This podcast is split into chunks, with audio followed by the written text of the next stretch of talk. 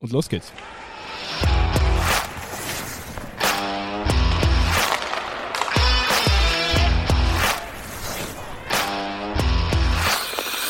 Danke für den emotionalen Einstieg.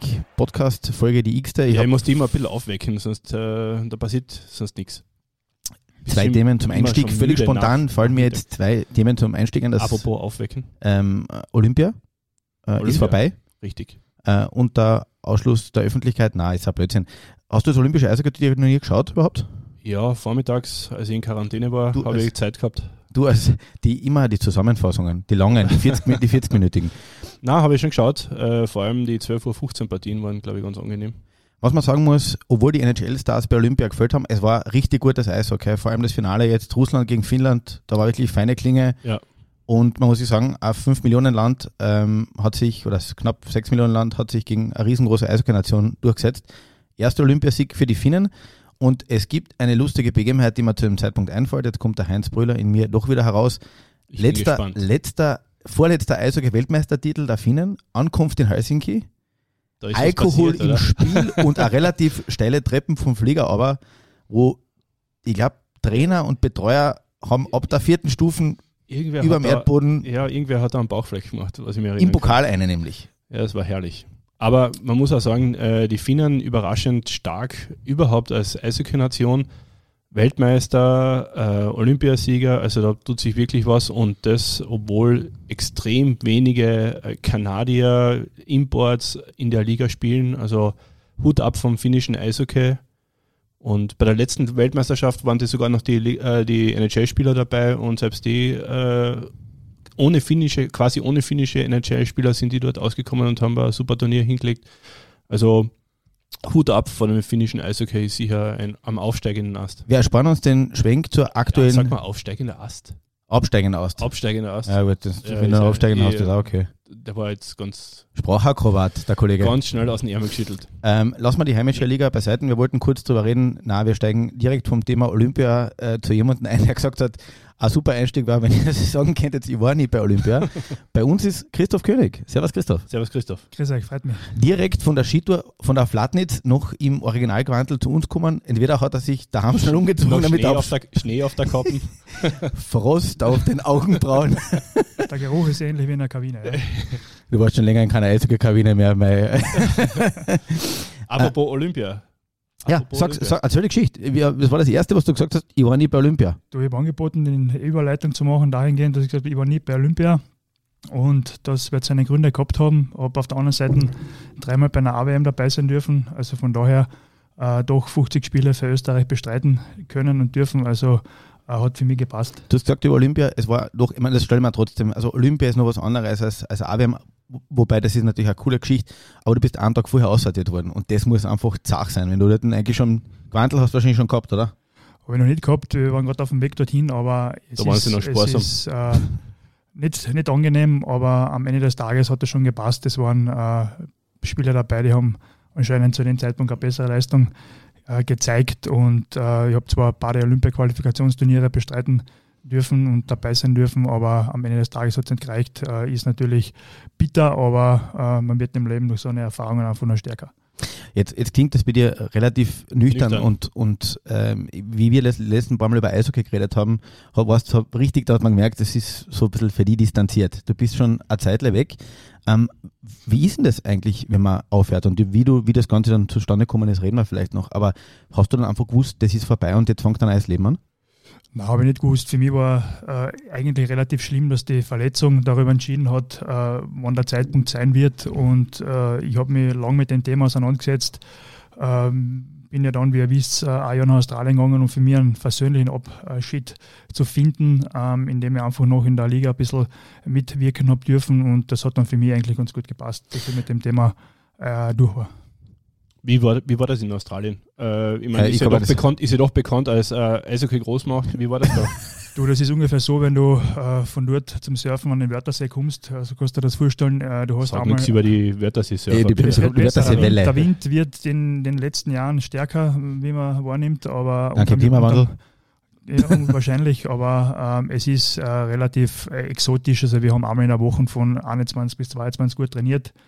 Äh, das wird eher dem Heimo Lindner entgegenkommen als dir eigentlich. Also, weil du warst eigentlich als harter Trainierer bekannt. Der Heimo hätte dort seine, seine Hitten gemacht. Ja. Der hätte ihn wahrscheinlich von der Blauen ins Kreuz gehabt und war Topscorer gewesen. Ja.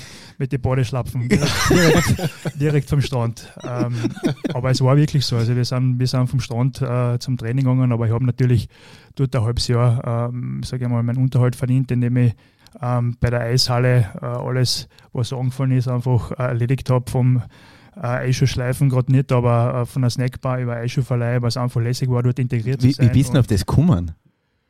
Du, ich habe ich hab, äh, am Ende des Tages gefragt, was kannst du? Sage ich, ein bisschen heiser gespielt vielleicht. Ich war mitten im Studium und wollte einfach ein neues Land einmal kennenlernen, äh, in, in, ja, integriert zu werden in eine andere Mentalität. Ja. Und ich glaube, die Australier sind relativ äh, easy going und das war relativ cool zu sehen, dass es nicht die touristischen Plätze gibt, äh, die man dann ohnehin einmal besucht und abklappert, aber einfach da wirklich ein halbes, dreiviertel Jahr äh, integriert zu sein und äh, was Neues kennenzulernen, war eine lässige Geschichte. Working Holiday. In welcher Stadt war das? Ungefähr. Das war Central Coast, also an der Central Coast in Arena, das war 70 Kilometer nördlich von Sydney. Eine super Ausgangsposition und der australische Winter ist ja doch, ähm, doch vor, speziell vor allem, mit 25 Grad in der Sonne. Also angenehm am Nachmittag und aber einfach cool, hat man gedacht. Aber wie, wie, wie kommt man da dazu? Also, dass man, dass man sagt, okay, man geht jetzt nach Australien, wie, wie, wie äh, ist das alles? Ich meine, ich, ich glaube, das muss man erwähnen. Er hat gesagt, persönlicher Abschluss und das war für mich das Schlüsselwort, weil wenn du einen, wenn du einen Abschied vom, von ihm gedacht hast beim KT, wie das zustande gekommen ist, mit Gott sei Dank ist er weg so auf die Art, was mhm. keiner gewusst hat, er hat schwer verletzt gespielt in Wirklichkeit, mhm. mit einer, mit einer Dauerverletzung. Ähm, ich glaube, du hast deinen eigenen Frieden mit dir gesucht. Das ist jetzt eine Interpretation von mir, aber du suchst deinen Frieden mit dir selber irgendwo als Sportler, oder? Ja, stimmt schon. Es ist äh, ein gewisser Teufelskreis. Du hast ähm, irgendwann einmal Verletzungen. Bei mir waren es doch relativ viele. Ich habe äh, acht Operationen gehabt in den letzten fünf Jahren, bevor ich aufgehört habe. Und äh, am Ende des Tages war es dreimal die Leisten. Und beim ersten äh, Leistenbruch, den man ja eigentlich erst zwei, drei Monate später diagnostiziert hat, Spezialistin in Wien, ähm, da fragst du dich schon selber, bin ich jetzt an irgendwie, da ist irgendwas, man kann es nicht greifen, äh, dann hat es doch eben äh, eine Diagnose. Und das Problem ist, ich bin ja generell nicht der Schnellste gewesen und habe damals durchtrainiert, auch äh, über 100 Kilo gehabt. Und wenn du jetzt an zwei, drei Saisonen fast keine Spritzigkeit, Schnellkraft trainierst, dann wärst du da koordinativ, sage ich mal, um, um das langsamer schlechter und irgendwann funktionieren die einfachen Dinge nicht. Und das ist dann dieser Kreislauf, wo man sich selber anfängt zu fragen, was ist denn jetzt los? Mhm. Und am Ende des Tages probierst du wieder zurückzukommen und bumm, dann ist die nächste Verletzung und das waren eben noch, noch zwei Operationen notwendig und das hat dann äh, auf dem Niveau einfach keinen Sinn gemacht und ich habe am Ende des Tages einfach Freude an dem Sport bin ja am Rauschelersee aufgewachsen, habe dort das Eisen gesprungen gelernt, äh, bin, bin äh, über den Hügel sozusagen ab November am See gegangen und bin ja relativ spät zum Verein, zum KLC gekommen und das war meine große Leidenschaft. Das, ich meine, das, das, das, das, das, glaubt, das glaubt das, das, glaubt, das, das glaubt der, das glaubt der wirklich spät zum KLC. Wollte ich gerade sagen. Also, ich mein, man, also man muss auch sagen, äh, der Vater, den kennt man in Klagenfurt. Äh, ich glaube, den kennt man ein bisschen weiter als bis Klagenfurt. Also, weiter, den kennt man auch ruhig in Villach, ja.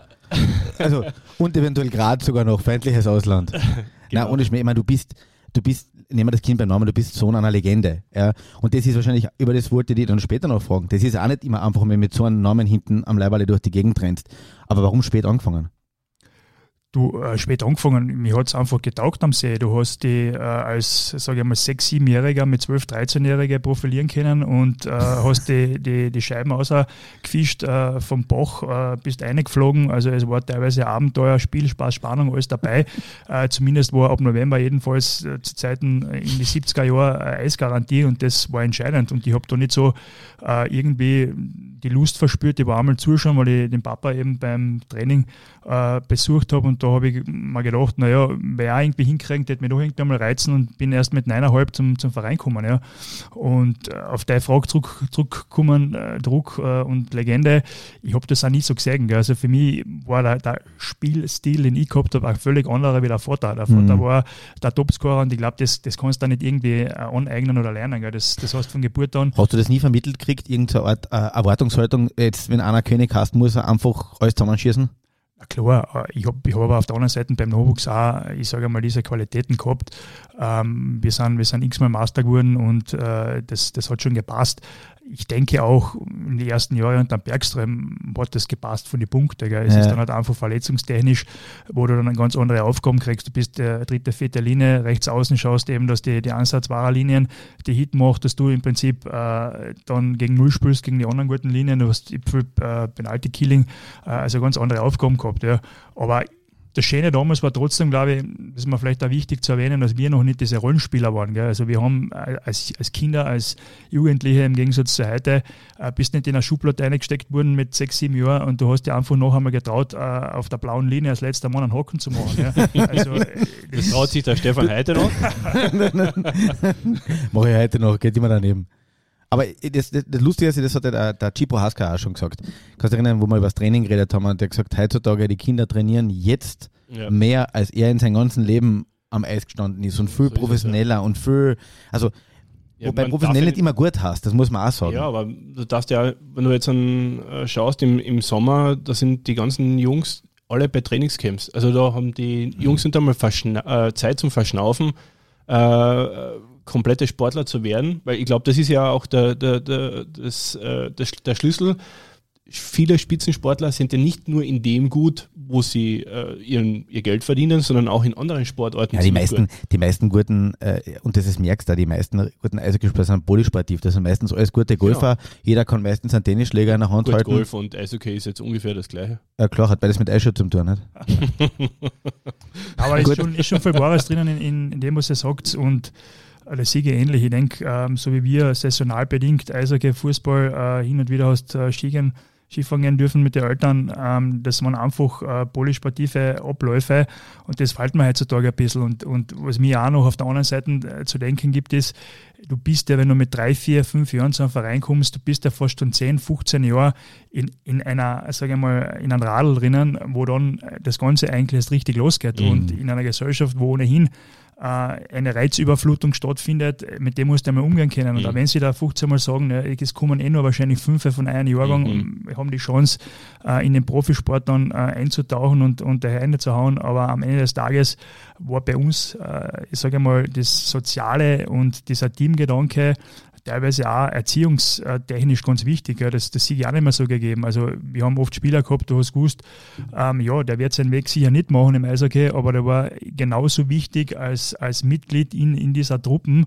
und äh, du bist dann mit 18, 19 Jahren als gestandene Persönlichkeit äh, charakterstark ins Leben eingetaucht. Und ja, und du hast da was erlebt gemeinsam, oder? Absolut, ja. ja. Du bist nach Lustenau gefahren, bist nach Vorarlberg gefahren, hast draußen übernachtet, hast da Garde gehabt und ich glaube, ja, ich glaube, es war eine gute Mischung. Ja. Du, ich, ich, bin kein Realitätenverweigerer im, im Sinne von äh, digital ist schlecht. Im Gegenteil, du weißt, beruflich äh, haben wir da sehr viel äh, in die Richtung unternommen, aber hin und wieder Karten spielen, miteinander reden im Bus, äh, das war Herrlich. zu unserer Zeiten äh, eigentlich Standard und, und ganz was Schönes. Gell? Und man, ist, man hat gestritten äh, um einen Videofilm, ja. weil da hat keiner iPad gehabt und da Ganz genau. Ein, meistens den gleichen geben, dann hast du auf der VHS. Was, hab, was habt ihr immer geschaut? Im, im ich, weiß, ich, weiß, es nicht mehr, keine Mighty Ahnung. Ducks. Ja, ich, nein, Mighty Ducks hat, glaube ich, keiner geschaut. Du warst, du schon, du warst noch nie in ein Eis gepustet, das merkst du. Das hättest müssen den Chipo Haska fragen. Weil, weil war der für die Kassetten aus? Jetzt sind wir gleichzeitig in die erste gekommen und damals war noch, war noch sozusagen die, die Mube-Beauftragten. Die Jungen? Die Jungen, ja. Da hast du ja, aber jetzt, stell dir das vor, du, du, leist, du leist einen Film aus, legst den eine und es finden 20 Leute den Film beim, scheiße. und dann hast du 8 Stunden, von, acht Stunden von Vorarlberg im Bus beim Zurückfahren mit angefressenen, mit einer angefressenen Eishockey-Truppen im Nack. Und dann gehst du mal zum Café Bellissimo und lässt einmal den Ärger aus, oder? Soll vorkommen sein, ja. Na, aber aber äh, gehen wir wieder zurück zu einem ersten Thema, was mich interessieren würde. Wo, wo, wo? Na, ähm, du hast auch so ein bisschen über deine Kindheit erzählt und wie war das wenn du mit deinem Papa durch die Stadt gegangen bist, äh, ich meine, der Papa hat man überall von allen Seiten gekannt. Wie, wie hat sich das angefühlt? War das dein Papa oder hast du schon gewusst, okay, das ist ein, ein Star da in Klagenfurt? Nein, das hast das Kind überhaupt nicht mitgekriegt. Ähm, Im Gegenteil, das, das, ist erst jetzt. Äh, du weißt selber, zu seinen 60er habe ich sämtliche VHS-Kassetten äh, digital auf eine MPEG-4-Datei überspült und habe da eigentlich erst gesehen, was, was äh, der imstande war äh, und geleistet hat und ähm, wie viel darüber recherchiert und wie viel es da eigentlich Unterlagen von Zeitungsartikeln über, über Interviews gibt. Und da wenn ich heute mit ihm Skifahren gehe und in die Täler unterwegs bin oder Mölltal, also aufgrund der Tatsache, dass er eben maximal das Fernsehen da war, aber primär eben die Zeitung und sonst mhm. kein anderes Medium, ähm, kennt man ihn einfach. Ja. Und das ist mir eigentlich zu Zeiten erst jetzt so richtig bewusst geworden, ähm, was er für einen, für einen Stellenwert und für eine, sage ich mal, ja. Heldenstatus, nehmen wir es. Ja, ja. Was mich auch interessiert ist, was euch beide verbindet, gefühlt, ist, ihr habt nach dem Eishockey oder du schon während dem Eishockey fast einen, einen Schnitt gemacht äh, ihr seid dort außer, es gibt ja viele, die noch in die Halle gehen oder zumindest einige noch in die Halle gehen, als Trainer äh, den Mannschaften verbunden bleiben, noch irgendwo fünfte Liga weiterspielen oder vierte Liga oder äh, Freitag zum Mittag äh, in der Eishalle auftanzen. Das war bei euch kein Thema. Wann hast du das letzte Mal Eishockey-Ausrüstung angehabt? Eine richtige? Du, das ist äh, extrem lang her. Es wird wahrscheinlich in Australien gewesen sein, bevor ich es dann mit, mit dem Schiff quasi heimgeschickt habe. Oder teilweise oder, oder, oder überhaupt gewisse Ausrüstungsgegenstände verkauft habe. Ja. Ähm, na, ich gehe gerne auf den Teich am Rausstellesee oder jetzt Keitschersee war super Spiegeleis äh, mit den Neffen und mit den Kindern spielen, das passt für mich gut, aber in der Halle selber ist es auch eben, wie gesagt, äh, aufgrund meiner Leisten oder äh, meiner Vorgeschichte nicht so gut, wenn du unregelmäßig, sprich nur einmal in der Woche auf ja. die Platten gehst, dann macht Sinn eine gewisse Regelmäßigkeit und deswegen. Jetzt bist du der Frage natürlich elegant ausgewichen. Ähm, das eine ist das was, was war die Frage? genau. Ich danke Ihnen für, für, Ihre Frage und beantworte eine andere. ähm, na, die, die, ganze Geschichte mit dem Abschied vom Eishockey, den Abschied vom Pro Profisport, da hat man einfach das Gefühl, ihr habt einen Schnitt gemacht, du hast das Studium fertig gemacht und bist in die Wirtschaft gegangen. Ähm, warum fällt das in Österreich, wir haben über das schon mal geredet, warum fällt in Österreich diese emotionale Verbindung zwischen ehemaligen äh, Spielern, du bist dreifacher österreichischer Master, der Vater, kann man sagen, wirklich eine Legende, dass man die nicht einfach beim Sport dabei haltet. Und selbst wenn sie nur zwischendurch in die Halle eingeladen werden, um dort ein Vorbild zu sein, die Verbindung zwischen Gegenwart und Geschichte. Das ist ein guter Punkt. Äh, Pflichte bei und verstehe teilweise selber nicht, vor allem äh, gerade bei äh, einem Spieler wie beim Vater, der hat ja umgerechnet, weiß nicht, wahrscheinlich mit Abstand die meisten Tore habe ich vor, obwohl jetzt in Relation zu den Spielen, ja, die sie damals gehabt Ich kenne jetzt die Statistik auspacken, aber dann äh, schlagt da 400 Nein, dann hat es mir, mir ganz mal die Sicherung aus. Aber er hat 471 Tore für den KLC geschossen, bei, bei sagen wir mal, weitaus weniger Spielmöglichkeiten heutzutage. Aber ja, die haben, die haben ja. wahrscheinlich äh, im Grunddurchgang die Hälfte von den Partien 28 Partien gehabt.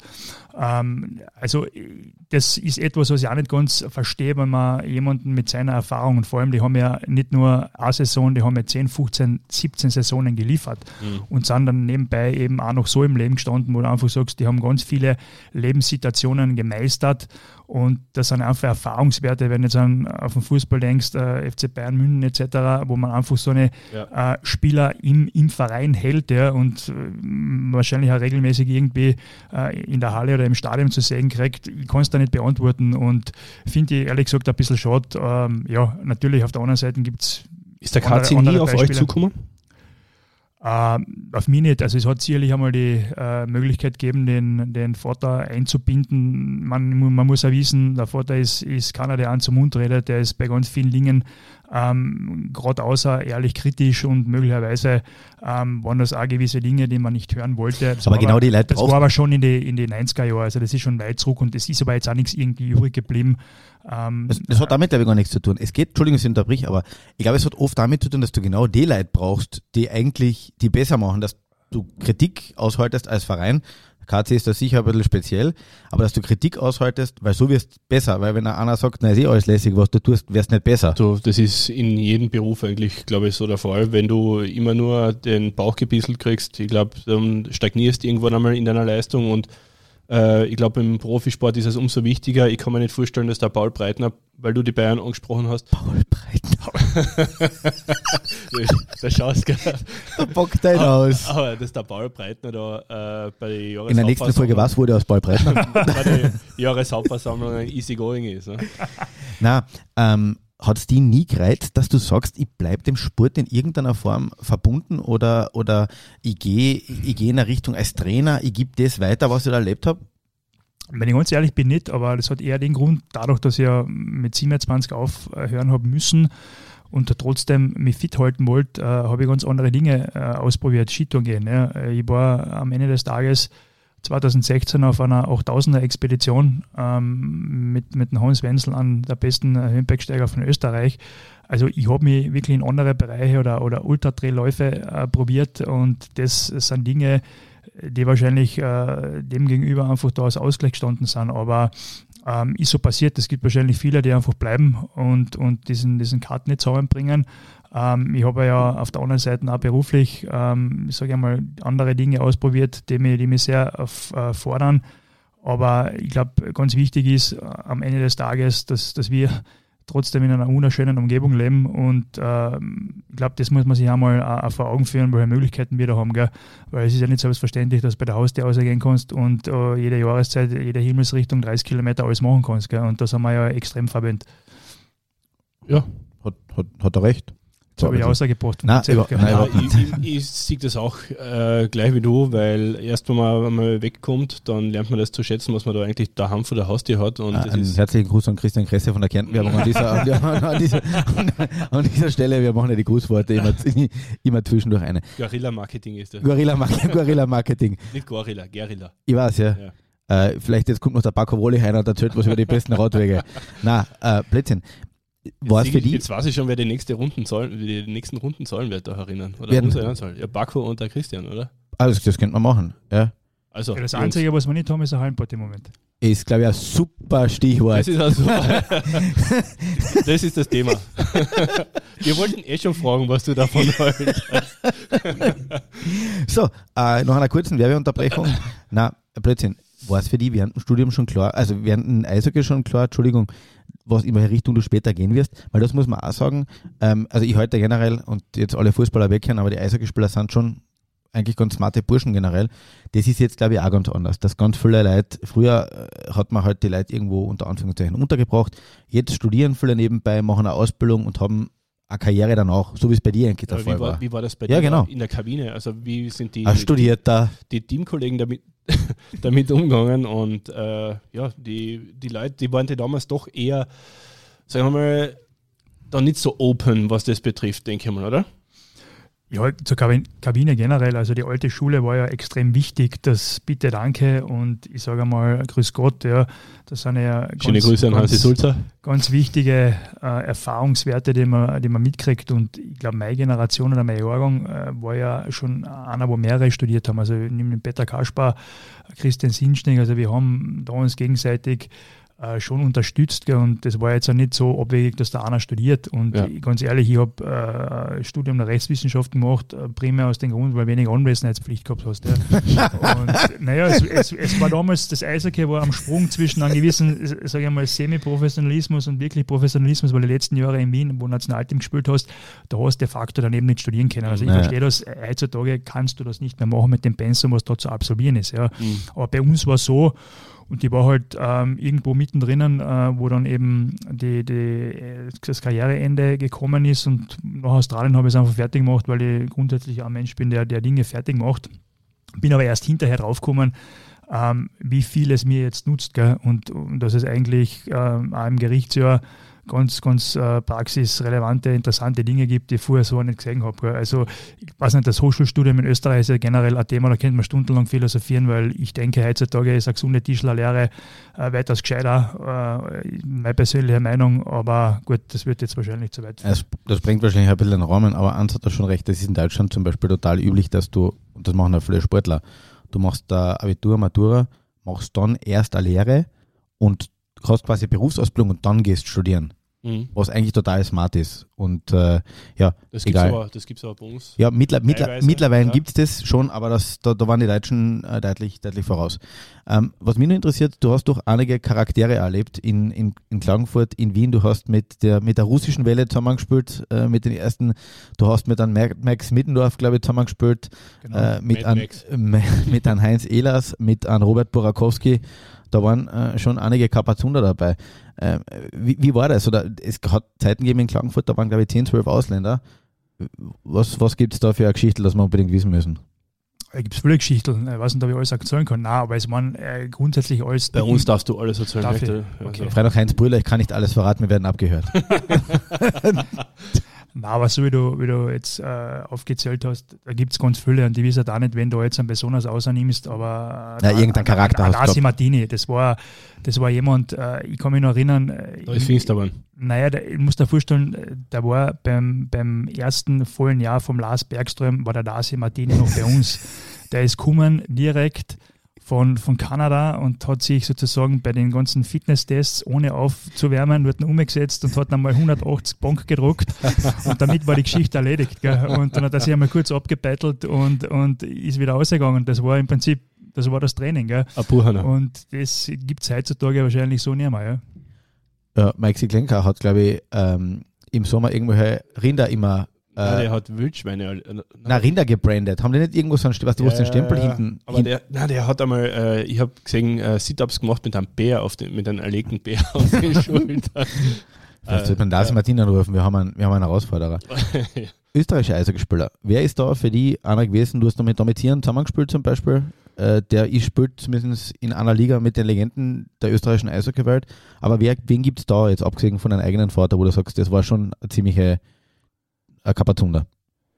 Du, es war äh, der Adi Buschnick, äh, der Gerald Ressmann, habe zwar jetzt nie mit ihnen in einer Linie gespielt, äh, aber das waren schon, ich sage mal, zu meiner Zeit äh, prägende Spieler. Gell? Und ähm, ich kann mich noch erinnern, der Wechsel damals, äh, Buschnick, Villach, Ressmann, Klagenfurt, war ja damals, ist ja wirklich ein Aufschrei durchgegangen. Da wollten sie eine Mauer bei Felden aufbauen. Und naja, so schlimm war nicht. Ja, naja, das war schon ziemlich extrem. Aber. Na, bist, ja, gut, da hast du dich nicht so viel Eishockey interessiert. Egal. Ja, da war ich noch klein. Ja. Mhm. Aber es war äh, lässig mit dem Domizieren. Ich meine, der hat jetzt wahrscheinlich zwölf Jahre an der Seite von meinem Vater gespielt oder noch länger, 15 Jahre. Und in der ersten Saison äh, von mir mehr oder weniger 95 in seiner letzten, äh, zumindest dann, wo ich im dritten Drittel hin und wieder rein habe dürfen, noch in der gleichen Linie. Das war, war eine ganz spannende Erfahrung. Wie bist du da behandelt worden von den Teamkollegen? Ja, das Haben genau, das, das war haben, das. Äh, war das der Schatten vom Papa, der da immer auf dir äh, äh, drum war? Oder wie, Warst du unter Artenschutz? Oder hast du da Freiheiten genossen, die andere nicht gehabt haben?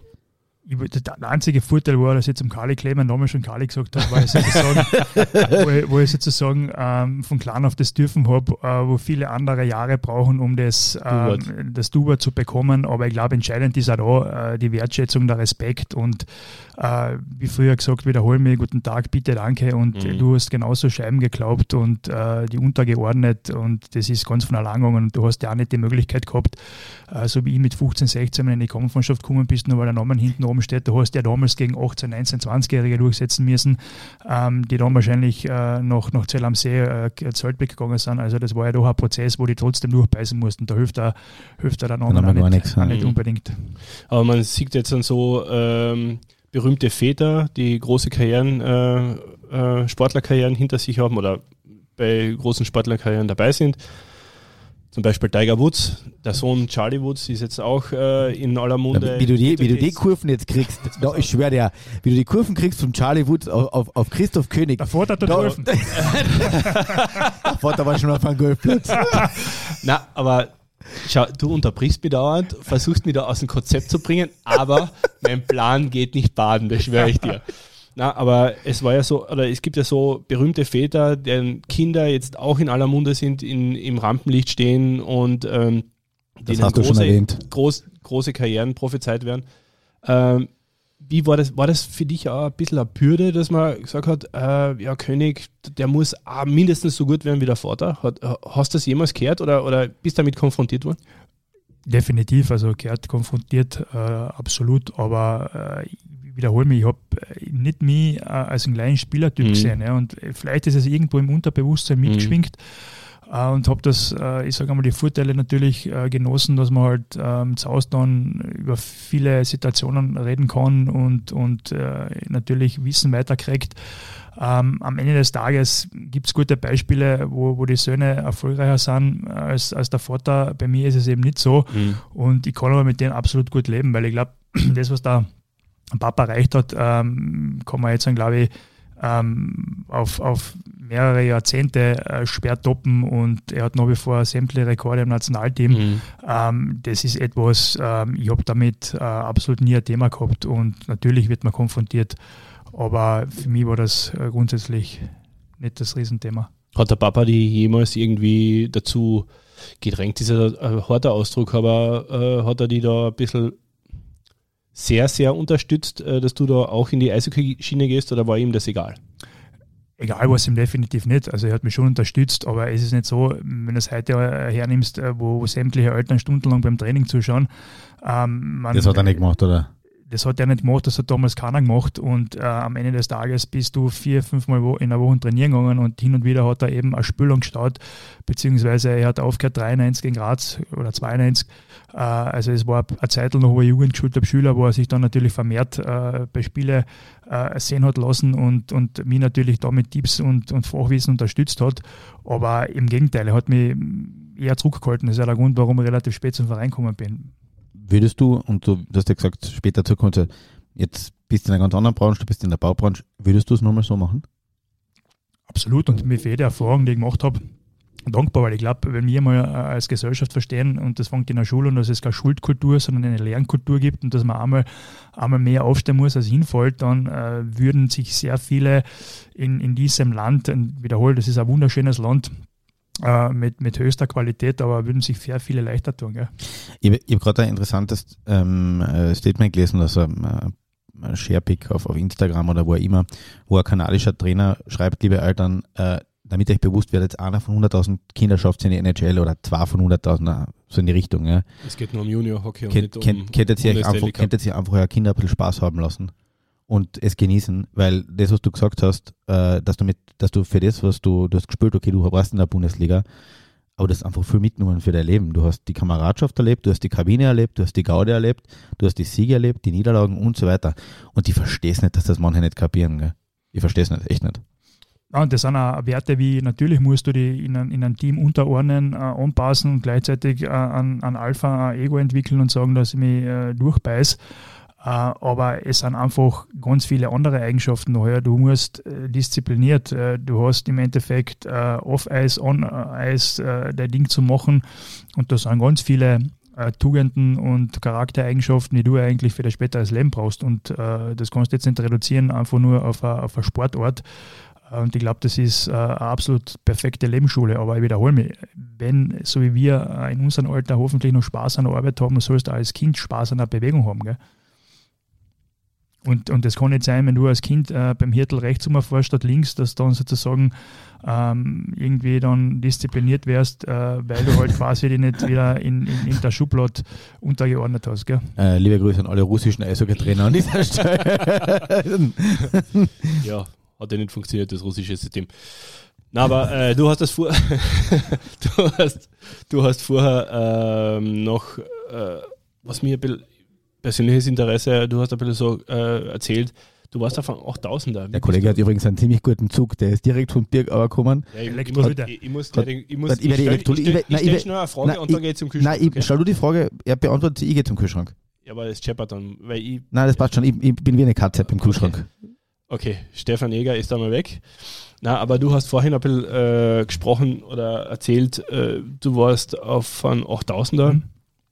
Wie kommt man dazu? Wie, wie bist du auf die Idee gekommen? Äh, ich meine, natürlich, du bist Bergliebhaber und so weiter, aber wie bist du auf die Idee gekommen, jetzt einen 8000er zu bezwingen? Oder ich besteigen? Hab, ich habe mich einfach rangetastet. Ich habe äh, nach dem Eishockey mit den Skitouren gehen angefangen und habe äh, irgendwo probiert, äh, nach den ersten 3000er möchte auf einen 4000er gehen mhm. in der Schweiz. Mhm. Und das ist ebenso ganz gut gegangen und irgendwann habe ich durch Zufall eben den Hans Wenzel kennengelernt habe zwar in der Zwischenzeit noch in, in Nepal zwei 6000er gemacht und irgendwie hat sich da die Möglichkeit ergeben, dass äh, ich zu einer Expedition und vor allem, das war eben keine kommerzielle Expedition ja. äh, im Sinne von, wo sämtliche Infrastruktur schon vorhanden ist, sondern wir sind ähm, eben auf, auf den äh, Trekking zum Makalu zwei Wochen unterwegs gewesen und das ist ja das Faszinierende, dass du äh, auf einer Etappe von 200 Kilometer, also in so sieben, acht Tagen, Dörfer, Menschen, Völker kennenlernst, äh, in Regionen unterwegs bist, wo niemand ist und vor allem äh, am Ende des Tages dann auf 5700 Meter Schlafhöhe Basislager unterwegs bist, wo am Ende des Tages drei Dinge wichtig sind. Das ist, dass es warm hast, dass du essen, trinken kannst und dein, dein tägliches Geschäft äh, verrichten kannst. Und das heißt, wenn du mit 160 Sonnen im Kopf weggehst, weißt du eigentlich, was im Leben zählt. Gell? Mhm. Äh, und, und das ist, glaube ich, äh, eine der schönsten Erfahrungen. Mein Ziel war es nie, dass ich irgendwie jetzt den Gipfel erreiche bei, bei der ersten Expedition, weil das ist der fünfthöchste mit 8463. Bin aber eben ohne Sauerstoff und ohne Hilfe auf äh, 7000 gekommen und auf einen doch sehr gefährlichen und schwierigen Berg und das war äh, gar nicht so jetzt ein letzter Erfolg, sondern einfach wirklich sechs, sieben, acht Wochen unterwegs zu sein in, in dieser Ausgesetztheit, also in dieser Höhe, in dieser äh, Kombination eben äh, der mangelnden Hygiene äh, mit, mit der Anstrengung das war schon eine coole Erfahrung. Den, Stefan, den Stefan, müssen wir gleich mal erklären, der braucht schon auf der Saualm die Sauerstoffflaschen, gell? Ja, weil wir mangeln die Hygiene, das, das ist die, die Brücke zurück zum Eis, okay. Ich den, den, den Stefan nicht wettun, aber ich habe ja den Ironman vorher gemacht, äh, zwei Jahre, und äh, dort kannst du halt, wenn du mal willst, auf gut Deutsch hinsetzen. Uh, und, und aufhören. Uh, das am Berg, Berg, am Berg auch, kannst, ja, und das ist aber halt dann aber das schaut dann anders aus. Der, der Besenwagen ist halt der Esel oder ein Muli. Nein, das ist die Lawine. Die Lawine. Mhm. Aber ich, ja. Na? Du? Na, ich, gern. Bitte. Äh, Gefälligkeitsfrage zum Thema Sportler noch. Das heißt, du bleibst jetzt im Ausdruckbereich. Weil das Witzige, du kommst aus dem Teamsport und normalerweise Teamsportler haben immer wieder diesen Wunsch, dann einen Teamsport zu machen oder gegen irgendjemanden zu spielen oder zu gewinnen. Deswegen spielen ja alle Tennis und deswegen meist, verzweifeln die meisten am Golf. Oder du wolltest dir vielleicht selbst noch was beweisen. Ähm, beim Bergsteigen noch nicht mehr. Äh, am Anfang mit, mit Ironman und so weiter war es definitiv zumal äh, etwas, wo du, wo du sagst, äh, du schaust einmal wieder, wie weit du, wie weit du gehen kannst und äh, um dir zu, zu beweisen, äh, etwas zu beweisen. Aber das ist jetzt sicher nicht mehr der Fall. Und ich glaube, äh, der Spaß an der Bewegung steht im Vordergrund. Und das kann ich einfach nur unterstreichen und äh, ich will da jetzt an bitte keinen Triathleten irgendwie zu nahe treten. Äh, Im Gegenteil, ähm, jede, jede Sport hat seine Berechtigung und die Bewegung steht im Vordergrund. Du hast selber Kinder. Wie, wie, wie sportlich sind die? Hast du jemals zum Sport versucht hinzuzuführen, beziehungsweise zu sagen, macht das, du jetzt das, probiert das? Ja, also an der Bewegung absolut. Ja. Die Franziska, die wird jetzt acht und äh, die hat äh, auch das Glück, so wie ich, dass wir, dass wir am Land aufwachsen dürfen. Und äh, die ist halt draußen unterwegs, ob das jetzt äh, Laufen ist, äh, Radlfahren, ähm, einfach rumspringen, sie geht noch tanzen, sie fährt ein super Eis. Äh, also im Winter am Ausstelle sie für die wenigen Male, weil ja doch der See leider Gottes nicht mehr so oft zufriert, mhm. äh, macht, macht sie das absolut super. Aber es geht jetzt gar nicht äh, um, um diese eine konkrete äh, Sportart, sondern einfach nur Bewegung. Und ich glaube, man kann das nur vorleben und sagen, dass man selber, ähm, dass man selber sich bewegt und unterwegs ist und dann kriegen die Kinder das schon mit. Was ich denke, die, die, die, die beste Eishockey-Erinnerung? Meine beste Eishockey-Erinnerung ist sicher das Jahr, ähm, wo wir mit dem, mit dem Lars Bergström äh, das erste Mal Master geworden sind. Ähm, das war absolut äh, ein tolles Team, äh, ein lässiges Jahr. Wir haben dann, glaube ich, ein Kalenderjahr äh, nicht einziges Mal in, in Klagenfurt verloren. Äh, wir haben super Imports gehabt, äh, äh, gestandene einheimische Stammtruppen. Also das war definitiv ähm, eine der schönsten, aber auch der Meistertitel in Wien muss ich wirklich sagen, eh nach 43 Jahren, vor allem weil der Weg für mich eben mit fast einer Saisonunterbrechung extrem äh, harter war. Ich habe zwar in der Saison wenig Punkte gemacht, habe aber glaube ich äh, das, was man sich von mir erwartet hat, auch erfüllt äh, als, als äh, Flügel in einer Linie mit dem Ray Podlowski, der leider nicht mehr unter uns ist. Wahnsinn. Und ähm, das war definitiv etwas nach, nach einem eigentlich Aufbau von vier Jahren, das zu schaffen. Gell? Weil wir sind, ich kann mich erinnern, nach Wien gekommen.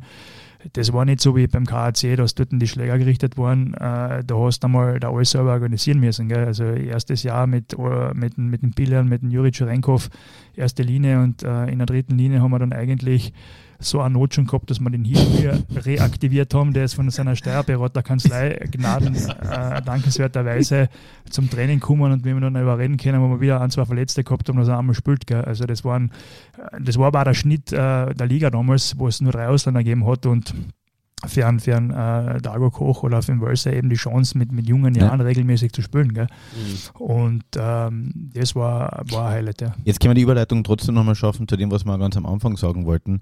Das Olympia. was, nein, äh, eigene, eigene Liga, weil jetzt während der Olympiapause haben doch bei vielen Mannschaften Stammkräfte gefällt. Mhm. Ähm, das Interessante ist bei uns, und das, ist, das macht mich wahnsinnig, der Lars Bergström hat damals etwas geschafft, was seitdem nie mehr in der Form beim KC vielleicht in der Form nicht passiert ist. Das Spielermaterial ist natürlich anderes, aber der hat junge Spieler angebaut und zwar wirklich eingebaut, eingebaut. Jetzt kriegst du als KC, okay, mit einer relativ jungen Truppe einmal 07 eine am Hut. Ja?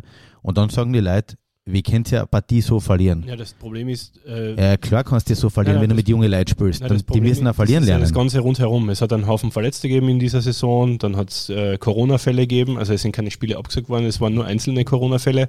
Dann ist da der Stammgoalie, ist bei Olympia für drei Wochen. Äh, und äh, der KAC hat eh nichts, äh, hat sich keine Verstärkungen zugelegt. Also eh, wo man sagen, lobenswerterweise, was, weil was war in den letzten Jahren immer der Fall, sobald es eng geworden ist, Holst, holst zwei, drei nach. Nicht kaufst zwei, drei nach und, und, also kaufst dann einen Erfolg in Wirklichkeit. Ja, genau. Der aber eh nichts gebracht hat, an den sich eh niemand mehr erinnert in fünf Aber du kannst sagen, du hast alles getan, um zu gewinnen. Genau. Dann, dann, äh, das verstehe ich nicht, weil jede Niederlage ist, ist irgendwas, ja, du lernst was ja. dazu. Also es ist immer die, die Frage, wie du verlierst, aber wenn du, ich sage mal, mit jungen Spielern einen Lernprozess äh, brauchst und man verliert, dann ist das einfach etwas, was man in Kauf nehmen muss. Und ich, ich war als Beispiel, es hat das Team 2000, Telekom 2006, glaube ich, das ja, klar, ja. Olympiabewerbung, da, ne? Da, ja, genau. Da äh, Marco Bebal als Beispiel, der Dago, Wölser, ähm, die haben dort zusätzlich damals Möglichkeiten gekriegt zu spielen. Und wir haben einmal, glaube gegen Kapfenberg, wo alles renommierte alte Hakler äh, Craigs dabei waren, ich glaube ich glaub wirklich 21 oder 26 1 verloren. Gell? Ja. Das war so ein Spiel. Nimm nur einen Schluck, falls, falls ja, er, schmieren, falls die Schmierung. Falls er auf trockene Luft. ähm, das war natürlich auch genau das Beispiel, da haben wir wirklich, das Wie war, war das Entscheidende und da haben wir, ich kann mich erinnern, der Vater war damals eben Trainer und das war eine, eine schöne Lernerfahrung, wie sie eben nicht sein sollte, aber auch das muss man an jungen Spieler oder einer Mannschaft einmal zugestehen. Gell? Und aber du erinnerst dich heute noch dran? Absolut und, und vor allem viel wichtiger, was danach alles passiert ist. Gell? Und das ist aber kein zweites Mal passiert und ich glaube, das musst du einfach mitnehmen. Und äh, wie gesagt, ich verstehe sowieso nicht, warum man viel mehr äh, in diese Richtung arbeitet. Der Vater wollte äh, Anfang der 90er überhaupt ohne einen Ausländer und äh, das, das äh, soll jetzt auch nicht so stehen bleiben, aber der hat gesagt, es gibt einfach genug gute Einheimische und warum spiele ich nicht nur mit Einheimische? Und, ja. und äh, das ist seitens sämtlicher Funktionäre natürlich äh, als absolut äh, sinnlos, das kannst du nicht machen und das, das geht nicht und äh, funktioniert nicht. Aber wie gesagt, der Prophet im eigenen Land, das ist also eine, eine Geschichte. Ich meine, fairerweise muss man sagen, da gibt es jetzt ein bisschen eine, Gegen, eine Gegenentwicklung dazu. In den letzten Jahren hat sich zum Besseren entwickelt. Aber du hast natürlich bei uns das Thema, alle Leute wollen Identifikationsobjekte in einer Mannschaft haben, einheimische Spieler, nur die wachsen ja nicht im, am Baum, nicht? Ja, die kommen nicht so auf die Welt. Die, die kommen nicht auf die Welt und die müssen genau 21-6 einmal oder 21-0 verlieren, damit es vielleicht dann. Du, der, Dom, der Domi Koch ist deswegen eine Ikone im österreichischen Eishockey, weil er eben äh, sehr jung, sehr viel gespielt hat. Er hat mit 16 er ersten gespielt, mit 15, was nicht? 16 ins Ausland ja. gegangen ist und äh, deswegen, ja. Also sicherlich eine, eine Ausnahme der Lager und Hut ab für, für seine Karriere. Also wie gesagt, ich erinnere mich gern, gern zurück, wo er äh, mit 15, 16 das erste Mal mittrainiert hat und hat eine unglaubliche Karriere hingelegt. Ähm, aber so wie du sagst, entscheidend ist, die Chance äh, bekommen zu haben. Und ich denke einmal, soweit ich das mitkriege, der Peter Matti kennen, macht das auch sehr gut. Ich habe mit ihm auch, ich glaube, im, im ersten Jahr noch kurz zusammenspielen dürfen, war da eine halbe Saison noch, noch da.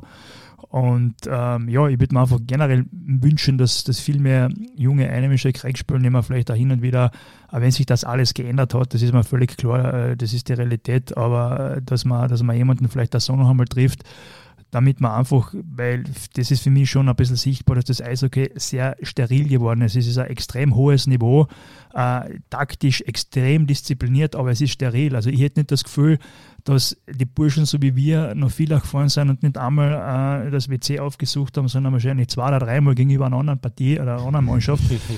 das, das, das, das hätte ich nicht gefühlt, das hat wehgetan. Also du hast gewusst, so wie ich, wenn du vom, vom, äh, im Slot drinnen stehst und Platz machen musst, das tut weh. Und das siege ich so nicht. Und da rede ich nicht jetzt von dieser, von dieser Härte mit Schläger, aber es war definitiv ähm, anders. Und äh, bin da jetzt auch kein äh, Nostalgiker, der da irgendwie sich, sich was, was Druck wünscht. Im Gegenteil, aber für mich hat das ein bisschen den Eindruck, dass es alles zu, zu steril geht.